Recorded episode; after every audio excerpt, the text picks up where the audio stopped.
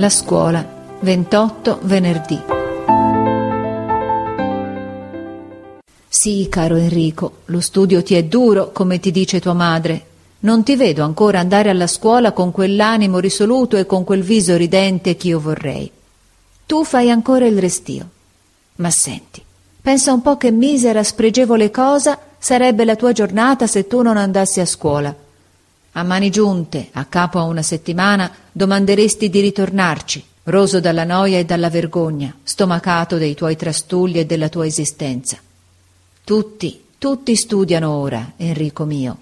Pensa agli operai che vanno a scuola la sera dopo aver faticato tutta la giornata, alle donne, alle ragazze del popolo che vanno a scuola la domenica dopo aver lavorato tutta la settimana ai soldati che mettono mano ai libri e ai quaderni quando tornano spossati dagli esercizi.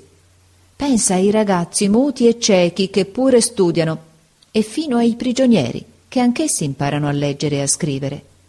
Pensa, la mattina quando esci, che in quello stesso momento, nella tua stessa città, altri trentamila ragazzi vanno come te a chiudersi per tre ore in una stanza a studiare. Ma che Pensa agli innumerevoli ragazzi che presto a poco a quell'ora vanno a scuola in tutti i paesi. Vedili con l'immaginazione, che vanno, vanno per i vicoli dei villaggi quieti, per le strade delle città rumorose, lungo le rive dei mari e dei laghi, dove sotto un sole ardente, dove tra le nebbie, in barca nei paesi intersecati da canali, a cavallo per le grandi pianure, in slitta sopra le nevi, per valli e per colline, attraverso a boschi e a torrenti, su per sentieri solitari delle montagne, soli, a coppie, a gruppi, a lunghe file, tutti quei libri sotto il braccio, vestiti in mille modi, parlanti in mille lingue, dalle ultime scuole della Russia, quasi perdute fra i ghiacci, alle ultime scuole dell'Arabia ombreggiate dalle palme, milioni e milioni, tutti a imparare in cento forme diverse le medesime cose.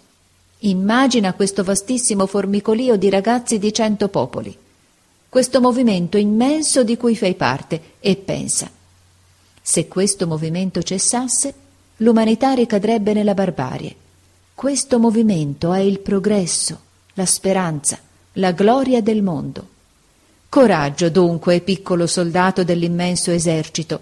I tuoi libri sono le tue armi, la tua classe è la tua squadra, il campo di battaglia è la terra intera e la vittoria è la civiltà umana. Non essere un soldato codardo, Enrico mio. Tuo padre.